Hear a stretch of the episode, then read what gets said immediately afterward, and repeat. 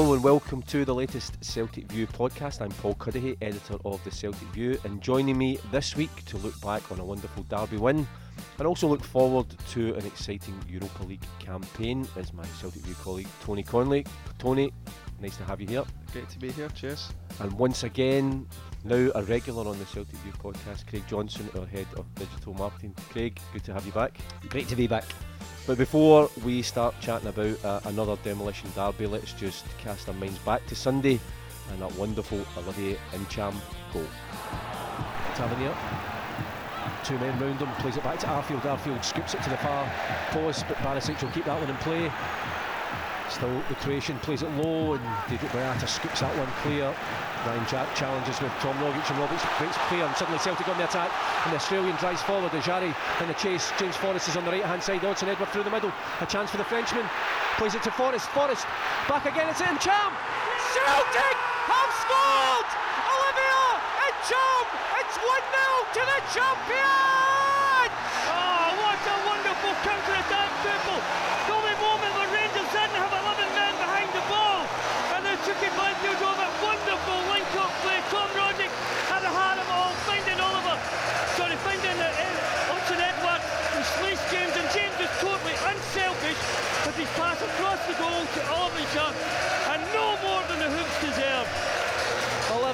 Ntcham has broken the deadlock and Paradise goes wild. 60,000 Celtic fans celebrate. It is no more than Celtic deserve. They have the goal that their dominance deserves. Why, how, quite how Rangers have managed to keep it level until now. But Olivier Ntcham, it was wonderful play. Tom Rogic drove forward. He gave it to Edouard. He played it to Forrest. Forrest had the presence of mind to slot it across. And from eight yards out, Olivier Ntcham was not going to make a mistake. Brendan Rodgers delighted. He knows his team deserved the win. So Olivier Ntcham's goal, the difference between the sides, I think it's fair to say that uh, when uh, Celtic scored, I think my commentary could only be heard by the dogs in the east end of Glasgow. But uh, Craig, uh, the scoreline didn't reflect Celtic's dominance. It was a brilliant performance. 12 games now that the manager has gone unbeaten in this fixture, 10 wins and 2 draws. That I felt was as comfortable and as emphatic a performance as we've seen against Rangers.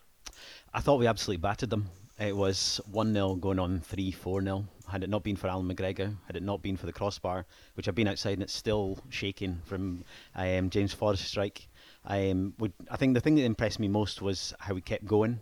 It was um, they had obviously come with a game plan to sit in, to relinquish a lot of the pitch to us, but just everything, whether it was um, the tackles that went in, whether it kept on, whether it was the passing that kept on moving, I thought that we um, spread the play a lot better than we have so far this season. I thought we brought um, Forrest and Lustig more into the play than we've done in previous games, and um, that was the main thing for me was just the the belief that it kept on coming. It kept on getting closer. Edouard's header, obviously Lustig off the bar, and then um, just in the second half, how Ntcham really took that midfield by the scruff of the neck as well, and um, it was just a beautiful goal as well to to cap it all off.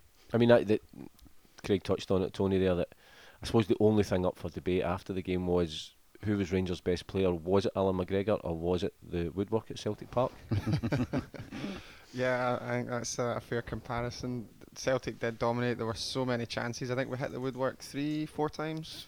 Four hit the times, bar three times and we hit the Yeah, post as well. As well. So I mean, I mean that in itself reflects just how dominant we were and well deserving of a goal. But then when you look at the other stats like possession, I think first half possession we had about seventy five percent of the ball. It was.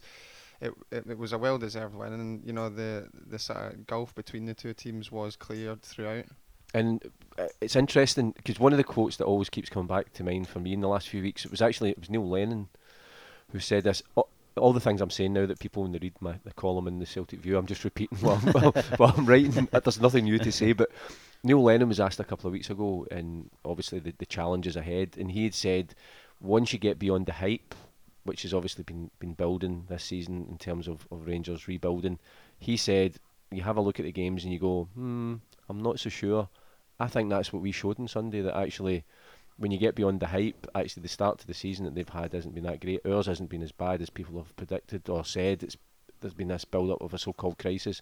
I think the players and the manager just wanted to remind everybody who are the champions and who are the best team in Scotland, and we, d- we did that. Yeah, I think there's a couple of things there. I think the the way that this team always answers questions, that every time something's set down to them, they always step up with a performance. Whether it was Pittodrie last year, um, back in October, when came up with a 3 0 victory and just absolutely wiped the floor with Aberdeen, um, or whether it was before the 5 0 game here in, um, I think it was in April last year. Again, questions were being asked. The team just steps up and um, I think the other side of that from from the Rangers aspect was something that you touched on last week was their ability to handle the atmosphere. And I just think their midfield froze. If you look at the, the main players that they have in the midfield, um, certainly Ejaria, kind of he looked a little bit lost. The boy um, Kent out on the wing just didn't really get into the game at all. They didn't get their attacking players in there, partially because we dominated in that midfield, but also I think just the atmosphere was superb. Just walking to the game, you could tell everyone was up for it. And I think possibly the Suduva game was maybe something that helped build into that. I think the importance of that can't be overlooked. Just the the way the fans got behind the team, the team playing one three 0 kept a clean sheet, and it just kind of built up nicely for, for Sunday. Interesting as well that this, the team that started on Sunday was the same starting eleven that had beaten Rangers five 0 back in April. So there was loads of experience there, and I think Tavernier was the only player that was starting for the opposition. So, you know, I think until players play in that fixture, you're never quite sure how they're going to react. I think you're right, Craig. Mm-hmm. I think quite a few of them, especially the young guys, I think it was just overwhelmed them, and you know our experience showed in the end, Tony. Yeah, it definitely did. You can can prepare all you like f- for the game, but when you when you experience that atmosphere, it definitely does have an effect on players. You've heard it from some of the world's best players that have come and played here. It is it really moves you. It does have an effect on players. So that Celtic team has got lots of experience in, in this, and they, they really thrived on it. And the opposite end of the spectrum, Rangers players, like you say, just Tavernier is the only one that experienced that. So I think the experience shone through as well as the, the quality in the game as well. And I suppose in the build up to the game, obviously at the end of the transfer window, mm-hmm. um, Moussa left on the last day, went to Lyon. Obviously, Dedryck Boyata stayed, and you know it's probably no coincidence that he, since he's come back into the team with three consecutive clean sheets. He was absolutely magnificent Sunday. The, the manager, while praising him, also maybe touched almost a kind of what if if if he had been available for the other games. You can't go back and rewrite history, of course, but he he showed, I think, in Sunday how how good a player he is. Uh, yeah, and the manager's regularly spoken about him being the best centre half we have, and he showed that on. He was like a magnet on on Sunday. Just everything that came into the box, he he powered away. I think he has in the past uh, few games he's played, the three games he's come back in, he's looked absolutely brilliant. And I think that confidence of playing in the World Cup, of playing in a team that's so successful in the World Cup, they had a great run. Playing alongside Vincent Kompany, I'd imagine he'd, he'd learn a hell of a lot in training. So, um, so yeah, he has come along. There is tainted with that kind of bitterness that had he played in that in those games, what could have been. Um, again, we had enough chances in those games to to um, to get through. I think it's it's something that we probably focus on a little too much. Um, I think there's there was other things in, in play as well, and it just wasn't. They just weren't great performances, which is again strange from this team who usually stand up for these big games. And Tony Moussa leaving, the manager, I, I, I thought, you know, was absolutely handled it to perfection. Both in the statement that the the comments he made on the Friday night, just explaining the situation, but also been magnanimous to, to thank Moussa for what he's done the last couple of years and wish him all the best. And then again after the game on Sunday, he just said he would address the issue. I know you spoke to him for the View for the first and last time, and just explained exactly what happened. And you know, then we we move on because it's always about the players who are here and want to be here. Yeah, uh, I'm glad that it was uh, addressed. I think the manager just wanted to finally put a, a, line under it, and he was he was talking about what had happened. And, and one thing he's always said um, with regards to his players is he'll always be honest with them. He'll always tell them something now rather than six months down the line and it was clear that there weren't any broken promises. So we've heard the other side of the, the story now because I think Moussa was you know taking to social media and saying things, and it just sort of muddied the water. So it's nice to, to have that sort of clarity. Just put it behind us now. He's gone. Celtic give the, the money for him, and they can just focus on moving forward now after getting three important wins in this week. Now, obviously the celebrations at the end of the game were tremendous. It was a wonderful atmosphere is there a happier man when Celtic win, particularly against Rangers, than Kieran Tierney? no, apart, apart from me.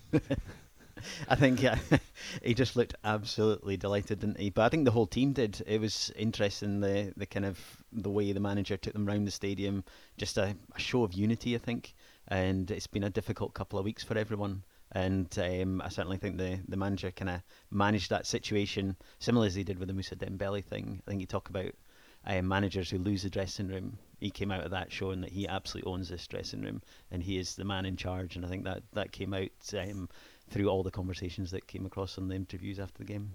You were obviously down in the tunnel area, Tony, after the game, and you, you spoke to Olivier Ntcham, but also you spoke to Kieran Tierney, and you know how how excited was he? Because I'm, I'm, sure he was. To quote uh, James Forrest, absolutely buzzing. Uh, he was. He used that phrase. Funnily enough, it seems to be a, a favourite word in the, the dressing room. Um, it, it was. It was really funny. We were standing in the, the tunnel waiting to have a word with some of the players, and um, then Kieran Tierney came out and he, he was just so elated. It, it was quite funny. It was like a six-year-old at Christmas and having his birthday all just rolled into one. He was he was over the moon. Um, I think it took him a, a, wee minute to sort of just calm down before he could actually give an interview because uh, you could see it meant a lot to him. They, you know, the, the players don't they don't really buy into all the, the pressure that's heaped on them from the outside. They they work within a high pressure environment every day in training, but I think they were happy to just silence a lot of their, their critics, answer a lot of the critics because they've just had um, a lot of questions put towards them the last couple of weeks and those last three performances, particularly the one anyway on, on Sunday, it was it just sort of drew a line under it, signalled that they can just move on and, and get on with it this season now. Well, obviously it's a podcast, so people won't be able to see how excited Kieran Tierney is. But in this wee clip from your interview that he did, down just outside the dressing room. I'm sure people will be able to hear just how excited he was about beating Rangers again. Every time you beat them, it just it feels sweet. And today, a lot of off the field stuff was going on in the lead up to this, and I felt we answered a lot of critics today by the performance. And I think it wasn't for a goalkeeper, it could have been a lot more than one though. What we've done the last three games is go out and improve and change it and a lot of talk went off the park, but we just stay, we work hard, and three clean sheets is a great way to end the first part of the season into an international break. I felt we were in control a lot, but you're always in danger of you can be in control a lot of that game, but it takes one second to switch and they can score. And but I think the second half we even went out from the start of the game. We had put the pressure on, and then the, the counter attack goal was brilliant. The willingness for everybody to get there and go up the park was, was phenomenal. A lot of the time when we concede goals, defence gets the blame. Um, in games like that, the defence gets the credit. But in both scenarios, it's the full team. The full team defend. But everybody, Cal McGregor on my side, he was running all day.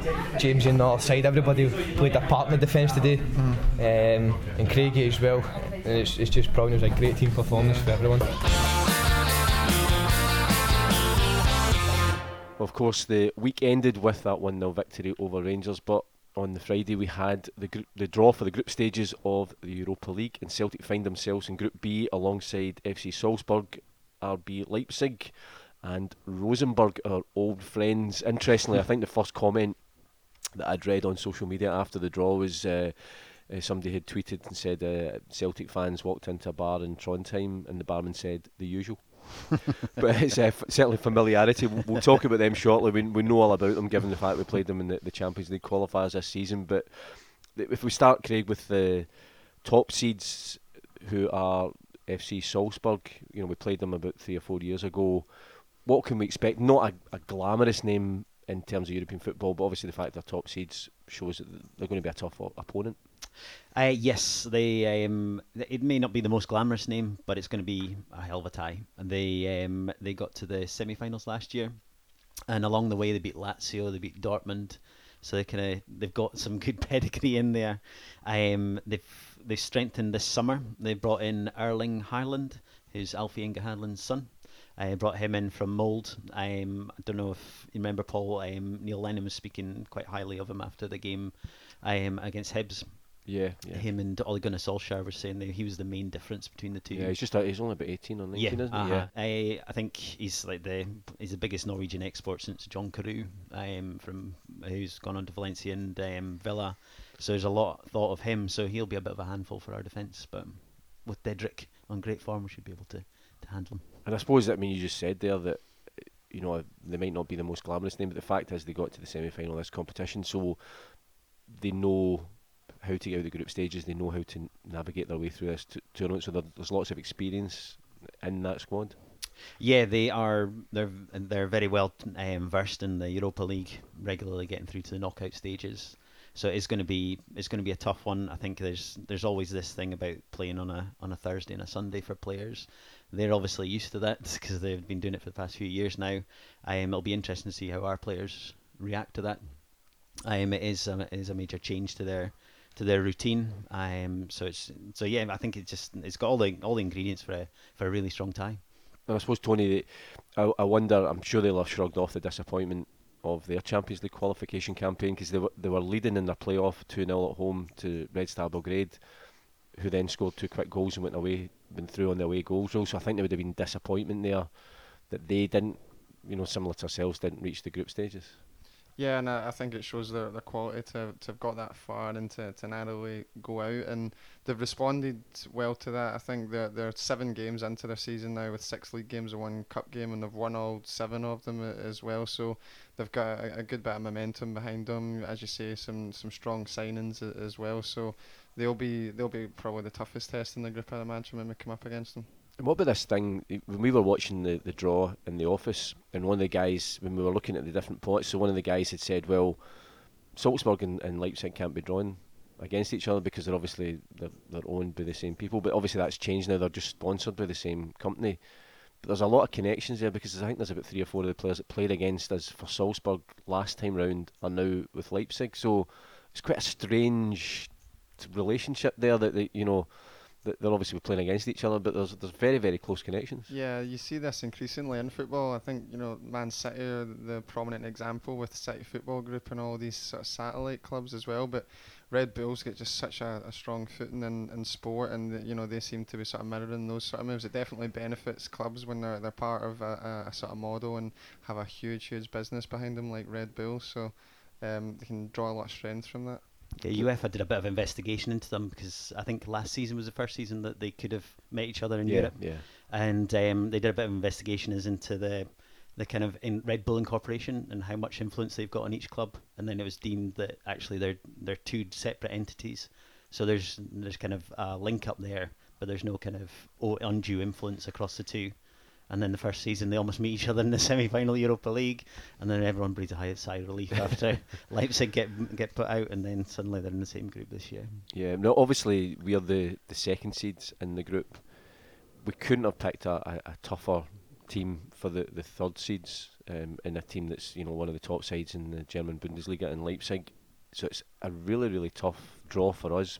You know, I don't think there was a stronger team in pot three. I know they are they are a very strong team, and they've lost a couple of players. They've run, lost um, Naby Keita to Liverpool, and um, I can't remember the left back's name, but he's gone to um, Brighton for about ten million. So so they've kind of they've lost a few players. Um, interestingly, given a goalkeeper to Salzburg, which uh, might come back and haunt them. Um, they've still got Timo Werner up front. Um, I don't know if you remember him from the World Cup. Yeah. Didn't have a great World Cup, but he was great in the Confederations Cup the year before. Got the Golden Boot. I think everyone was surprised he was still there. He was linked to um, Liverpool, Real Madrid, Barcelona over the summer, but he's kept. Uh, they managed to keep hold of him. Uh, interestingly enough, he speaking about the atmosphere and players kind of shrinking. Um, last season, he um, went into the game against Besiktas with um, earplugs in because he didn't like the noise. Really? And um, and then he had to be taken off after about 20 minutes because he just couldn't handle the noise of the crowd and the intimidation and it was really strange for a player that level to, yeah. to come off. And then the funny thing was that he's obviously and um, the the Leipzig the Leipzig um, manager was uh, saying how the players was affected by this atmosphere. So then they go into about 60 minutes, and then the floodlights fail. So it plunges into darkness, and then they've got all these Turks shouting at them and creating this amazing atmosphere. So you could imagine Leipzig were a little bit um, upset by all that. And I suppose Tony, they so, we're going to play that double header against Leipzig. I think we're away first and then home. Those are crucial games for, for Celtic. If we can pick something up in the road, we, we're always confident that uh, in our home games here we can pick up the points. But it's for us to get through. You're maybe looking to certainly take some points over in Norway, but maybe try and get something either in Austria or Germany. Yeah, to to do that would be key to allowing us to get through the group and I think having them in a, a double header, it's it's good to have them out the way, and then the games towards the end of the group where it really really matters. The, mm-hmm. there's not as much uh, riding on playing against one of the best teams in the in the group, and hopefully that noise can play a factor as Yeah, well exactly. when we meet them at home. If the Celtic fans can really raise the If we bar, can create can the, a similar atmosphere to Sunday, then a we real should be. tactical advantage. I mean, yeah. that's that's got to be one of the strangest thing ever. If you're if you're got to that level of professional football, so you're you're playing in the Bundesliga. You know, the the, the fans are great. So the, the, he must be used to certainly a lot of noise at each of the, the, the stadia that he goes to over in Germany. So you th- you think he'd be able to cope with it? And I mean, I know that uh, you know certain countries and certain supporters are a bit more partisan and, and vocal, yeah. but you, you wouldn't say that. You, if you if you could play, you know, in the Allianz Arena against Bayern Munich, surely you could go to and play against Besiktas. Yeah, absolutely. But maybe he's used to the surroundings. I don't know, but it's certainly um, it's certainly something that you've noticed when when players come in. I remember um, people speaking about Robin and people like that of how their faces were kind of in awe when they were here and just listening to "You'll Never Walk Alone" and and just the cheer when the huddle um, goes up and things like that. The substitutes kind of tend to shirk back into their dugout when that happens. Um, so hopefully, again, that will, like Tony says, will will um, play in our favour a little bit. You know, we're playing, as I say, familiar foes uh, in Rosenborg. We played them in the, the Champions League qualification campaign last season. We did it again this season. We're going to kick off our group stage campaign on Thursday, September the 20th, with a home game against them. We know we can beat them, Tony, but um, it, certainly I think everybody you would have liked a different team for you know, for the the top four side rather than Rosenborg. You're hoping that again we can replicate that three-one victory that we had earlier on this season. Yeah, I mean we've we, we've com- we've overcome them in, when we've come up against them in the, the last couple of seasons. So there's definitely confidence to be drawn from that. We know what to expect when coming up against them as well. So in a sense, it is frustration frustrating to have them in our group, but there's there's benefits to that, and that we we know what to expect. We can come up against them. It's just unfortunate for. Celtic fans uh, travelling there, it's one, must be one of the most expensive uh, away days you, you could imagine. So they won't be pleased with that. eleven pound fifty a pint, appa- a- apparently. But uh, when we were there earlier on in the season, Craig, uh, Trondheim's a, a beautiful little town, beautiful little city. It was the weather was lovely. It was you know still summer. It was sunny. We're going to be playing there at the end of November. I'm guessing we're going to have to pack the winter woolies. I'm not sure if that will have an impact, but it's certainly going to be a different sort of climate, different atmosphere. But you're hoping we're in the middle or through our season that will help us because obviously when we played Rosenborg previously, we're just starting off our campaign. Yeah, I think it'll be a different challenge. I think there is um, a little bit of flatness around about um, drawing Rosenborg again, but I think the way the fixtures have fallen, I think it helps us. I think it's vital that we get off to a big, uh, good start in this group. You've seen the other teams that are in it, the quality that they have, the reputation they have. So by the fact that we know how Rosenborg play, we know kind of that they they play direct up to Bendtner. They kind of um, they kind of feed off the back of him. They've got the left winger that comes in and, and kind of feeds off that side. I think the fact that we know how to play them will help, and then we'll lead, and then hopefully we'll we'll get into a, a good lead in that group. Um, it will be different going over there, and um, yeah, I think you'll need to pack your long johns.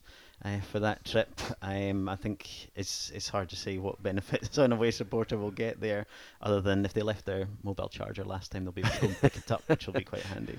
I mean, the way Tony, the way the fixtures are falling. So we start against Rosenborg, then we have an away game against Salzburg, followed by the double header against Leipzig, and then we finish off Rosenborg away, which I think we, you know we won there last season, we drew there this season. You'd hoped we'd get the three points, and then we finish with a home game against Salzburg, which again I think Craig touched on it. If if we know what we need to do, it's quite good having the last game at home. Mm-hmm. So the fixtures, and then those games in the middle, you're hoping to maybe pick something up from them, particularly at home. Yeah, uh, I think if you had to arrange the fixtures yourself, you probably would want to, to do that. Starting off against Rosenborg. I'd have just made us at home every game if I could arrange the fixtures.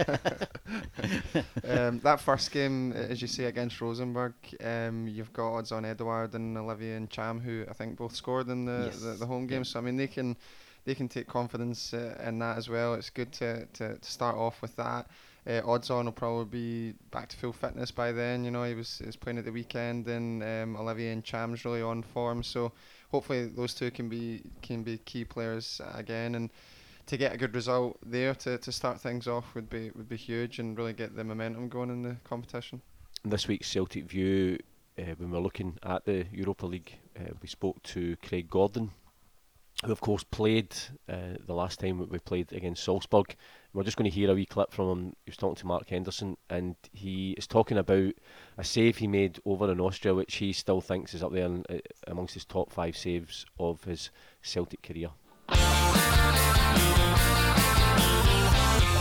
I remember correctly, uh, you were talking about some great saves over there. I think one of your best ever saves I've seen you at Celtic anyway. It was like a header. I think Yeah. You, if you want to tell us, talk, tell Yeah, us well, they played a, a deep free kick around the back, um, and, and I think the the guy coming in was trying to head it across goal Uh-huh. uh, to the to the other two that were running in, uh, and, and he, he headed it. It was it was going in in the far post and managed to make a, a good dive and save high to, to my right, getting the, the faintest of touches on it, which which took it past the post, but also past the the the other uh, Salzburg player that was, was diving in at the back post trying to get the, the finishing touch. So yeah, just enough to get past the post and not enough to present it to a striker. It was um, yeah, it was was a memorable one. One that I uh, yeah, you're, probably right. Probably is still one of the, the best saves I've made at the club. I was wondering where, where does it rank in your? Um, definitely, I'd, I'd say it's probably in the top five. Yeah. Um, there, there's been a, a few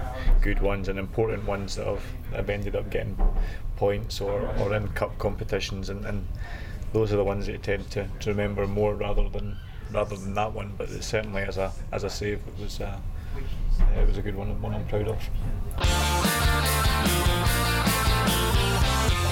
Craig Gordon obviously remembers his save in Austria. Interestingly, Salzburg when they came here, they won three one. We managed to get the two all draw over in Austria. Scott Brown scored a, a, a rare goal for him these days, but Craig Gordon was vital that night in Austria in getting a point.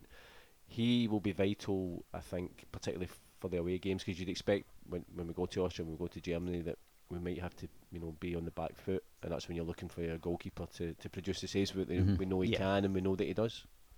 Yeah, you need in in these big arenas, you, you need your keeper to play well, and um, he's got that reputation. He's got that confidence from the that he gives the back four, um, that he is that he is there. He always, he's always there. To, he's always standing up to be, um, to be into the to be making the saves to to be helping out his teammates. He's um, he's certainly been on form this season, and um, I think just just keep going with that form. And Tony, obviously, he's one of several Celtic players who's away on international duty. Um, there's about six players, I think, away with Scotland. There's a friendly game, and then there's the first of these new fangled. I can't even remember what the competition. They just make up new ones all the time for. Uh, I think Scotland are playing Albania next week. It's interesting. It's now a competition, I think, for the, the number one spot between the, the Celtic goalkeeper and the Rangers goalkeeper, and, and know, you know how much it means for Craig to to play for his country as well as for his club. Yeah, he's got so so much experience and fighting for the, the number one jersey isn't something that's alien to him. He, he's done that throughout his career and he, he's come out on top. So I think also yeah to have that, that little bit of competition as well would be, be good for him because even though we do have other great goalkeepers at Celtic, he, he he is quite comfortably the, the, the number one. He's always the, the first choice there if he's, he's fit. So that'll be a little bit different for him coming into the national setup, but I think it will be good for him as well at this point of the season. You know, early in the season to, to have that competition and really try and raise his game. And before we go, just uh, a, a quick look. Obviously, the Celtic view. You spoke to Olivier Ntcham, Kieran Tierney, Craig Gordon. We look at Leigh Griffiths scoring 100 goals. We also have an interview, our interviews with our two new signings that we made uh, last week, uh, Youssouf Mulumbu and also uh, Filip Benkovic, both of whom Benkovic was on, on the bench for Sunday, which Yeah. was doing a, a great experience for him just to soak in that atmosphere. Uh, it would have been a, a baptism of fire in a derby game. He could be trusted to just to go on there and play. He obviously trusts him. Obviously likes what he's seen in training so far. He's um, a player that I, I know the management team have know well. They've um, scouted well. I think they he should settle in well with um, Z- with Jozo, um, being his fellow countryman, having played there together with Zagreb. Um, so he's he's had some he's had some um, appearances this season for Leicester, just some fleeting substitute appearances in the cup and things like that. So I think he is game ready. Um, I think he'll be a vital addition uh, to our centre halves. Um, so yeah, I think a, a very promising signing. And of course, uh, Youssouf Mulumbu's joined us as well. He's got a bit of experience of playing here, Tony, albeit against Celtic. And unfortunately, we do remember that his intervention down at Rugby Park, hmm. it, it was a rare defeat for us last season when he scored the goal. So he certainly he's a, a player with a lot of experience, and he's you know it's I think he's quite amazed that we've come in and surprised. But I think you just get that sense that he's just it's this opportunity which he says this is why you play football to play for a club like Celtic, and he's going to grab that with both hands or both feet.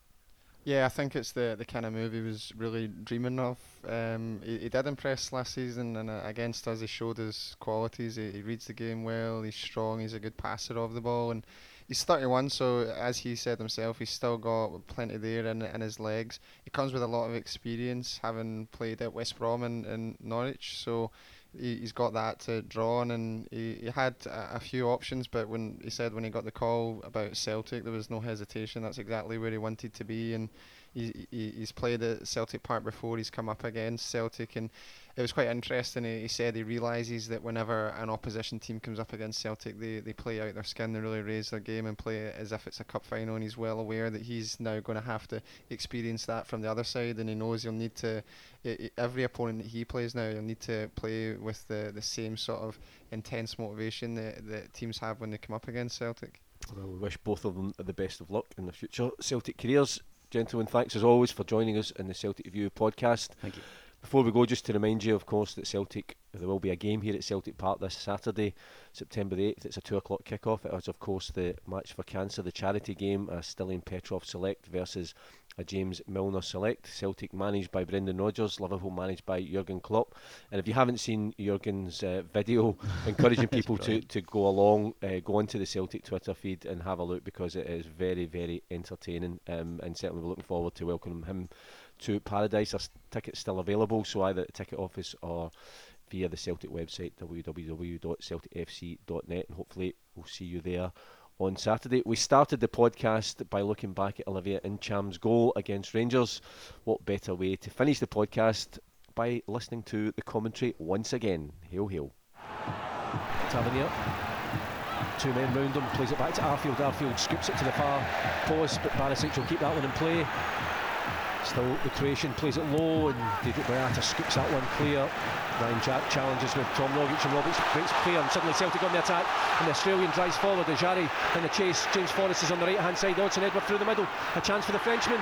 Plays it to Forrest. Forrest back again. It's Ntcham. Celtic have scored. Olivier Ntcham. It's 1 0 to the champions.